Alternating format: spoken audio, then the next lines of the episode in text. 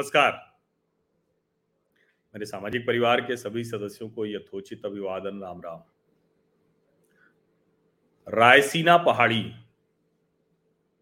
जब आप India gate से राष्ट्रपति भवन की तरफ़ बढ़ते हैं तो राष्ट्रपति भवन ऊँचा है, ऊंचाई की तरफ़ आप जाते हैं। तो दरअसल वो दिल्ली में ऊँचा दिखता है, लेकिन देश का सबसे ऊँचा स्थान है वो। जो पहले वायसरास, वायसराय हाउस हुआ करता था ब्रिटिश कालखंड में, उसके बाद वो राष्ट्रपति भवन हो गया। अब ज़ाहिर है, भारत की तीनों सेनाओं का अध्यक्ष राष्ट्रपति होता है। देश का एक तरह से कहें कि हेड ऑफ़ द स्टेट कहेंगे तो वही है executive head of the state वो प्राइम मिनिस्टर होते हैं। वो और उनकी कैबिनेट वो काम करती है। अब राष्ट्रपति की कुर्सी पर जो लोग बैठते हैं और जिनका चयन होता है, डॉक्टर राजेंद्र प्रसाद से लेकर अभी रामनाथ कोविंद जी तक, जो राजनीतिक दल बहुमत में होता है, उसके आधार पर जिसके पास ज़्यादा विधायक सांसद होते हैं, वही चुनाव जिता ले जाता है। अक्सर चुनाव होता है और जब भारतीय जनता पार्टी विपक्ष में रहती है तो भी कोशिश करती है। मैदान खाली नहीं छोड़ती है। कांग्रेस ने भी नहीं छोड़ा है, विपक्षियों ने भी नहीं छोड़ा है। लेकिन एक तरह से देखें तो इस बार का जो राष्ट्रपति पद का चुनाव है, उसने कमाल कर दिया रामनाथ कोविंद कानपुर के रहने वाले, एक दलित परिवार से आते हैं और भारतीय जनता पार्टी ने उन्हें राज्यपाल बनाया और फिर राष्ट्रपति बना दिया। अब द्रौपदी मुर्मू, जो एक आदिवासी परिवार से आती हैं, संथाल आदिवासी हैं। आदिवासी परिवार से आती हैं, बहुत निजी जीवन, उनका गजब संघर्षों में रहा है।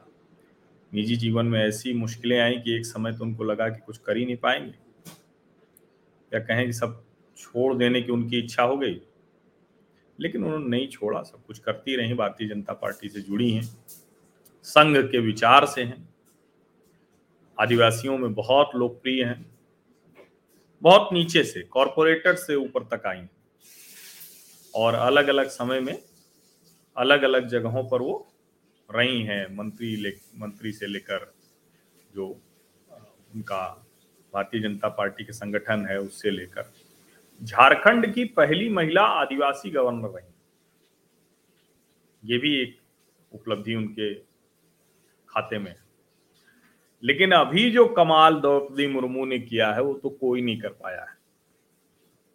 राष्ट्रपति रामनाथ कोविंद जब रायसीना पहाड़ी पर बैठने के लिए तैयार हुए और भारतीय जनता पार्टी ने उन्हें अपना प्रत्याशी बनाया तो उस वक्त भी बहुत विरोध शुरू हो गया। और वो सारे लोग जो दलित हित चिंतक दलित प्रतिनिधित्व को लेकर बहुत परेशान रहते हैं, दिखते हैं, उन सब का दोहरा चरित्र सामने आ गया। ऐसा नहीं हुआ कि वो सहमति से आगे बढ़ पाए हों, नहीं बढ़ पाए। और चुनाव हुआ उसमें वो जीते। अब भारतीय जनता पार्टी ने आदिवासी महिला को राष्ट्रपति पद के लिए आगे ला दिया। और कमाल की बात यह कि विपक्ष से कोई प्रत्याशी मिल ही नहीं रहा था बहुत कोशिश के बावजूद। फिर यशवंत सिन्हा को तैयार कर लिया उन्होंने। यशवंत सिन्हा कह सकते हैं पुराने समाजवादी, फिर भाजपाई और अब क्या है वो उनको ही नहीं पता है। अब वो ऐसे भ्रम में जी रहे हैं, उनको नहीं पता है कि क्या है वो। क्या कर रहे हैं वो भी उनको नहीं पता। बस एक काम ज़रूर कर रहे हैं कि अपने पुत्र जयंत सिन्हा का भविष्य चौपट कर रहे हैं। वो कह सकते हैं कि भाई, हमने ही तो बनाया, हमारी ही सीट से तो हजारीबाग से वो सांसद है भाजपा। लेकिन सोचिए कितना असहज कर रखा है उन्होंने जयंत को कि जयंत को बयान देना पड़ा। जयंत को बयान देना पड़ा कि हम पार्टी से बंधे हुए हैं। अब जिसको कहते हैं ना कि ये सब जब सामने आया राजमोहन गांधी, फारूक अब्दुल्ला, जाने कौन कौन लोग थे? गोपाल कृष्ण गांधी। लेकिन नहीं हो पाया। अब यशवंत सिन्हा जानते हैं क्या कह रहे हैं? कह रहे हैं कि उद्धव ठाकरे को मजबूरी में समर्थन करना पड़ा द्रौपदी मुर्मू का। दबाव में आ गए। सोचिए, उद्धव की पार्टी है शिवसेना। शिवसेना के सांसदों ने कहा भाई कि हमें बिल्कुल देना चाहिए समर्थन। अब यशवंत सिन्हा कह रहे हैं कि दबाव में आ गए। अरे भाई तो दबाव में आपका दबाव किसी के ऊपर क्यों नहीं काम किया? कमाल की बात यह है कि लगातार वो नैतिकता की बात कर रहे हैं। और कांग्रेस के एक नेता अजय कुमार हैं, उन्होंने तो यहाँ तक कह दिया कि Draupadi Murmu is representing evil ideology अब आप इसको समझिए। ये बड़ा विचित्र है। जब हम कहते हैं कि किसी महिला को जब हम पहले तो कहते हैं प्रतिनिधित्व तो नहीं मिल रहा है। और जैसे ही मिल जाता है तो क्या कहते हैं कि नहीं नहीं, ये तो फिलोसॉफिकल एविल एविल आइडियोलॉजी अब देखिए, कांग्रेस पार्टी कह रही और वो द्रौपदी मुर्मू क्या कहती हैं कि मैं तो बहुत प्राउड ट्राइबल हूँ इसके साथ वो संघ से अपने संबंधों को लेकर भी बहुत स्पष्ट हैं। सनातन संस्कृति को लेकर भी बहुत स्पष्ट हैं। अब ऐसे में जब यशवंत सिन्हा अच्छे कैंडिडेट हैं द्रौपदी मुर्मू भी अच्छी हैं, लेकिन वो बड़ी कहें कि विचारधारा उनकी ठीक नहीं है। अब रामनाथ कोविंद, जो उनका कार्यकाल रहा उसमें उन्होंने बहुत अच्छे काम किए, देशों के साथ संबंध बनाए, जहाँ राष्ट्रपति नहीं गए थे, कई वहाँ भी हो गए, सब कुछ उन्होंने किया। साथ में एक जिसको कहते हैं ना कि जो एम्पावरमेंट के तौर पर वीकर सेक्शन की, वो काम भी उन्होंने किया। लेकिन उसके बावजूद वो शायद इन जो फर्जी सरोकारी थे, उनके चेहरे को इतने अच्छे से वो नहीं दिखा पाए लोगों जितने अच्छे से द्रौपदी मुर्मू ने, एक आदिवासी महिला ने, बिना रायसीना पहाड़ी पहुँचे ही दिखा दिया। उनका चेहरा बेनकाब कर दिया है। एक महिला जो अपने संघर्षों से यहाँ तक पहुँची, एक आदिवासी महिला, और कोई ऐसा नहीं है कि सब कुछ उनको थाल में सजाकर द्रौपदी मुर्मू को दे दिया गया था। राजनीति करते हुए उस सारे झंझावात, संघर्षों को करते हुए आगे बढ़े। लेकिन कमाल की बात यह है कि आदिवासी होने पर भी अब लोगों को ऐतराज हो रहा है। और मैं आपको एक बात ध्यान दिलाऊं, उत्तर प्रदेश में मायावती, बीच में भीम आर्मी वाले चंद्रशेखर और बहुत से ऐसे दलित राजनीति करने वाले नेता देश भर में उस वक्त मैंने कहा था, जिसको कहते हैं ना कि बात आपको समझ में नहीं आती, जब तरह से कहें बहुत साफ़ साफ़ न दिख रहा हो। लेकिन उस वक्त मैंने उसको देखा था और बताया था कि रामनाथ कोविंद का रायसीना पहाड़ी पर बैठना, ये खत्म कर देगा राजनीति को बहुत से लोगों की।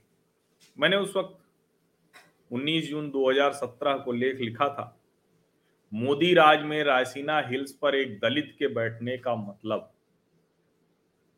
और मैंने जब ये लिखा था तो उस वक्त मैंने लिखा था कि ज़्यादातर सांसद लाल कृष्ण आडवाणी के ही पक्ष में सहानुभूति रख रहे थे। लेकिन राष्ट्रपति बनाने के लिए सांसदों की सहानुभूति ने उनके मतों की ज़रूरत थी। और वो मत पार्टी के तय उम्मीदवार के पक्ष में ही जाना था। सांसद उस वक्त मुख्तार अब्बास नकवी के घर पहुँच रहे थे और ठीक उसी समय 11 अशोक रोड पर बीजेपी मुख्यालय में राष्ट्रीय अध्यक्ष अमित शाह ने बताया कि रामनाथ कोविंद एनडीए के राष्ट्रपति पद के उम्मीदवार होंगे। अब आप समझिए, मायावती खत्म हो रही, सारी चीज़ें एक एक करके खत्म हो रही। ऐसे जो दलित अपने आप को कहने वाले लोग हैं, वो नहीं रहे। और कमाल की बात ये कि गुजरात में एक जो बड़ी चुनौती मिलती है, वो आदिवासी इलाकों में है। और मैंने कहा था कि वहाँ छोटा उदयपुर है, वहाँ से कांग्रेस का विधायक आठ बार से चुना जा रहा है। आदिवासी बहुल इस इलाके में कांग्रेस की अभी भी मज़बूत पकड़ है। अब वहाँ गए थे। अब कमाल की बात यह है कि अभी जो जिसको हम कहते हैं ना कि आदिवासी और दलित जो भी इलाके हैं, वहाँ पर पूरी कोशिश करने के बावजूद ये जिग्नेश मेवानी, ये चंद्रशेखर, ये मायावती, ये क्यों नहीं वो भरोसा पैदा कर पा रही? क्योंकि भारतीय जनता पार्टी लगातार वो काम करती जा रही है। समझ रहे हैं ना? और अब जो द्रौपदी मुर्मू की उम्मीदवारी है, ये यकीन मानिए, वैसे तो राष्ट्रीय स्वयंसेवक संघ बहुत लंबे समय से वनवासी कल्याण परिषद जो है, वो बहुत लंबे समय से आदिवासियों, वनवासियों के बीच में काम कर रही बड़े बड़े लोगों को उन्होंने आगे बढ़ाया है।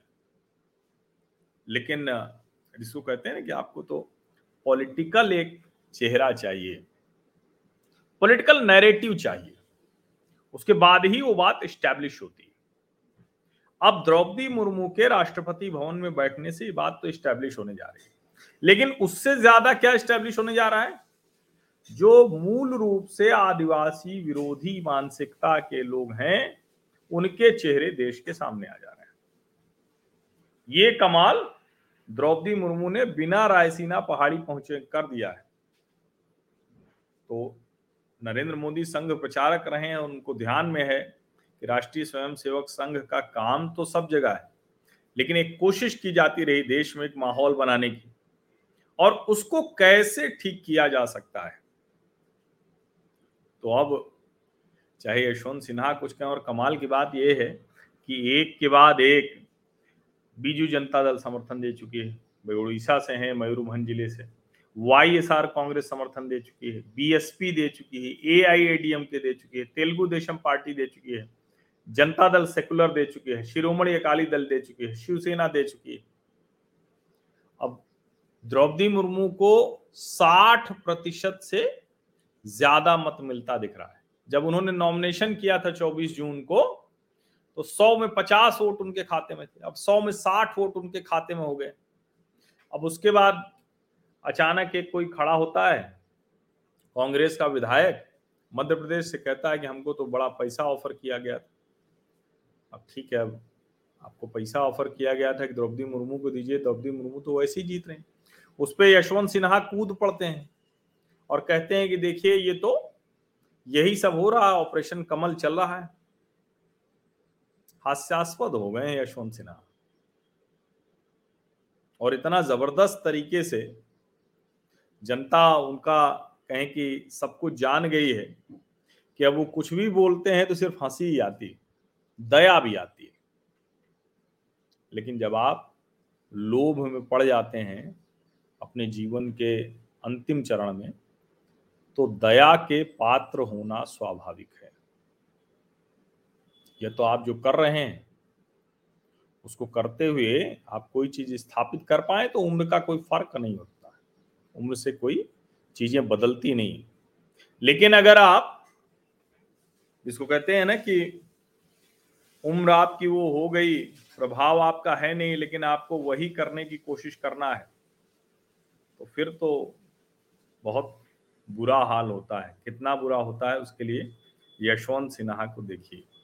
और किसी का नाम मैं नहीं लूँगा फ़िलहाल। आप सभी का बहुत बहुत धन्यवाद। चर्चा में शामिल होने के लिए सब्सक्राइब ज़रूर कर लीजिए, नोटिफिकेशन वाली घंटी दबा दीजिए। वीडियो ज़्यादा से ज़्यादा लोगों तक साझा करेंगे तो अच्छा रहेगा। बहुत बहुत धन्यवाद।